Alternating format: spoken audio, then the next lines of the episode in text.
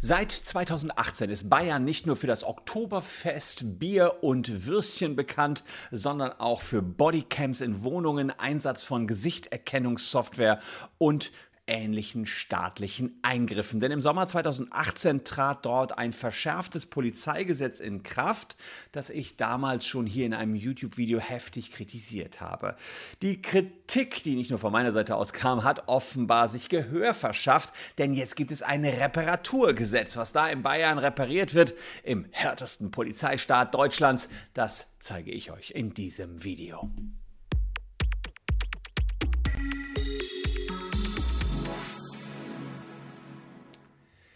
Hallo, ich bin Christian Solmecke, Rechtsanwalt und Partner der Kölner Medienrechtskanzlei Wildeborger und Solmecke und lasst gern ein Abo für diesen Kanal da, wenn euch rechtliche Themen interessieren. Und das Thema Bayerisches Polizeigesetz hat euch zumindest im Jahr 2018 ziemlich interessiert, denn was da kam, war das härteste Polizeigesetz, was wir in Deutschland je gesehen haben seit 1945. Einsatz von Drohnen und Gesichtserkennungssoftware, Nutzung von DNA zur Erstellung von Profilbildern, Tragen von Bodycams in Wohnungen, das sind nur ein paar paar Befugnisse, die die Polizei in Bayern damals bekommen hat. Ich habe mich damals äh, gefragt, kann das wirklich wahr sein? Ist das nicht viel zu weit? Ist das nicht verfassungswidrig? Und ehrlicherweise habt ihr euch das gefragt und die Grünen und die SPD haben sich das auch gefragt. Die haben nämlich Verfassungsbeschwerde dagegen erhoben. Die Urteile stehen noch aus. Noch bevor das Verfassungsgericht in Karlsruhe darüber entschieden hat, reparieren die Bayern jetzt allerdings ihr Gesetz, weil ihnen nichts Gutes schwant von dieser Verfassungsbeschwerde. Und wir wollen uns mal anschauen, wie das Polizei Polizeigesetz jetzt novelliert werden soll in diesem Jahr. Also,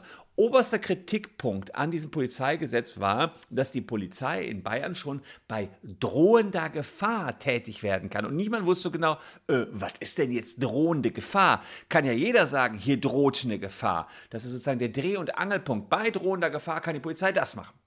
Kann ja jeder sagen, hier droht eine Gefahr. Und deswegen hat man jetzt gesagt, okay, sehen wir ein, das ist ziemlich unkonkret, weil man ja damit eigentlich schon das Vorfeld von Straftaten erfassen wollte. Ähm, und jetzt diese drohende Gefahr so weitreichend ist, dass man damit auch alle möglichen Maßnahmen machen konnte, Post sicherstellen, Telekommunikationsüberwachung und, und, und. Ähm, aber das Einzige, was man brauchte, war eine drohende Gefahr. Das ist aber ein unbestimmter Rechtsbegriff.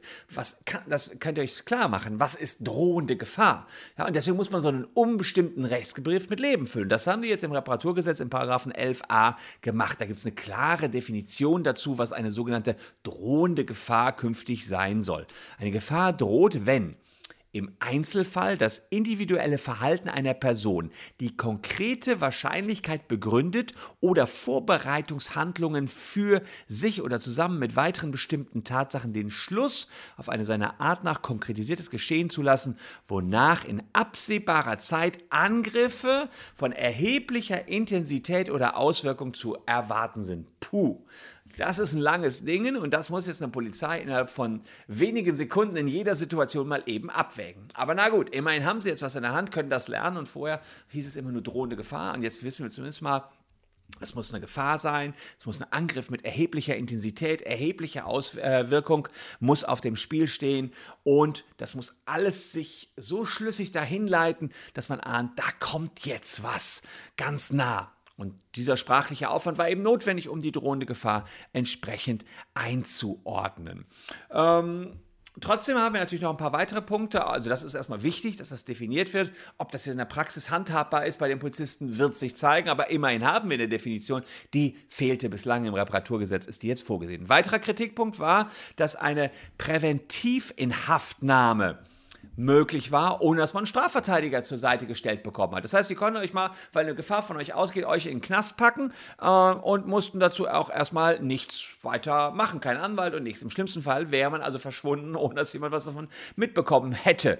Und da gibt es auch das Nachbesserungsgesetz, das sagt, für die Dauer des Gewahrsams muss man, wenn man keinen eigenen Anwalt hat, einen Anwalt von Amts wegen äh, gestellt bekommen. Allerdings, ehrlicherweise ist auch das ein Witz. Die stecken euch also erstmal in den Knast und dann kriegt ihr einen Anwalt. Pfiffiger wäre ja gewesen, in dem Moment, wo geplant ist, euch in Gewahrsam zu nehmen, kriegt ihr einen Anwalt, der kann vielleicht verhindern, dass überhaupt in Präventivgewahrsam genommen wird. Also auch da sage ich, ist noch nicht komplett optimal gelöst. Diese Reparatur ist keine komplette Reparatur meiner Meinung nach. Weiterhin gab es eine Präventivnah Äh, äh, Haft bislang immer so mal lockerflockig von bis zu drei Monaten. Die haben die jetzt auf einen Monat begrenzt, kann aber auf zwei Monate verlängert werden. Das muss auch von einem Richter angeordnet werden. Es gibt Nachbarländer wie Baden-Württemberg, die haben weitaus mildere Regelungen. Da gibt es zum Beispiel Höchstfristen von zwei Wochen und jetzt nicht hier von zwei Monaten, die jemand in den Knast gesteckt haben kann, nur weil von ihm möglicherweise eine DNA, äh, eine, eine Gefahr ausgeht. Apropos, freudscher Versprecher, DNA. Umstritten waren im Polizeigesetz auch die DNA-Analysen. Die kennt man natürlich aus der Verbrechensbekämpfung. Also wenn Verbrechen passiert ist, analysiert man, will den Verbrecher herausfinden, aber nicht zur Gefahrenabwehr. Ja, jetzt geht es darum, dass man gewisse Merkmale der DNA nicht mehr weiterverwenden kann, nicht mehr zulässig ist die Feststellung der sogenannten biogeografischen Herkunft anhand von Untersuchungen der DNA. Das war bislang vorgesehen, man wollte damit ermitteln. Hm, ja, der kommt wohl aus dem süddeutschen Raum, kommt aus Afrika, keine Ahnung, was man da alles sehen kann. Das darf man jetzt nicht mehr. Jetzt geht es nur darum, ist da ein DNA-Treffer da oder kein DNA-Treffer. Dann der Einsatz von Bodycams in Wohnungen, da gibt es jetzt einen Richtervorbehalt. Das heißt, wenn die Polizei in eure Wohnung reinmarschiert und eine Bodycam umhat, muss sie vorher mal einen Richter fragen. Ähm, allerdings nicht für den Einsatz selbst, sondern für die Verwertung der Bilder. Das heißt, die marschieren schon rein und äh, nachher müssen sich dann Gedanken machen, können wir die Daten überhaupt verwerten. Allerdings muss man sagen, wenn die Daten erstmal da sind, dann ist natürlich eine Gefahr des Missbrauchs auch gegeben. Also, wie entwickelt sich das äh, Polizeigesetz? Naja, auch dieses Nachbesserungsgesetz soll immer mal wieder überprüft werden. Das ist natürlich gut. Und ich finde natürlich auch nicht schlecht, dass man jetzt reagiert hat nach der ganzen Kritik und sagt, jo, sind wir wohl 2018 ein bisschen übers Ziel hinaus geschossen. Jetzt schon im Sommer soll das Ganze, sollen die Änderungen in Kraft treten.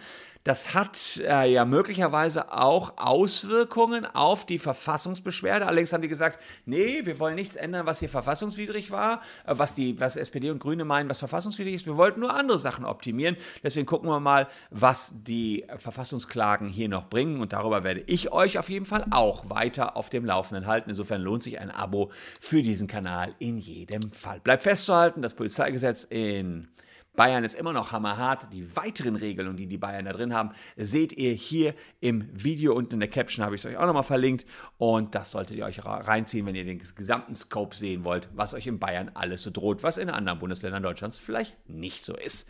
Ich danke recht herzlich wie immer an dieser Stelle für eure Aufmerksamkeit. Wenn ihr ein rechtliches Problem habt, strafrechtlicher Natur oder verkehrsrechtlicher Natur oder was auch immer, ruft uns an. Erstberatung ist kostenfrei. Weitere Kontaktdaten seht ihr hier. Ansonsten sehen wir uns morgen wieder. Danke, dass ihr dabei wart. Tschüss und bis dahin.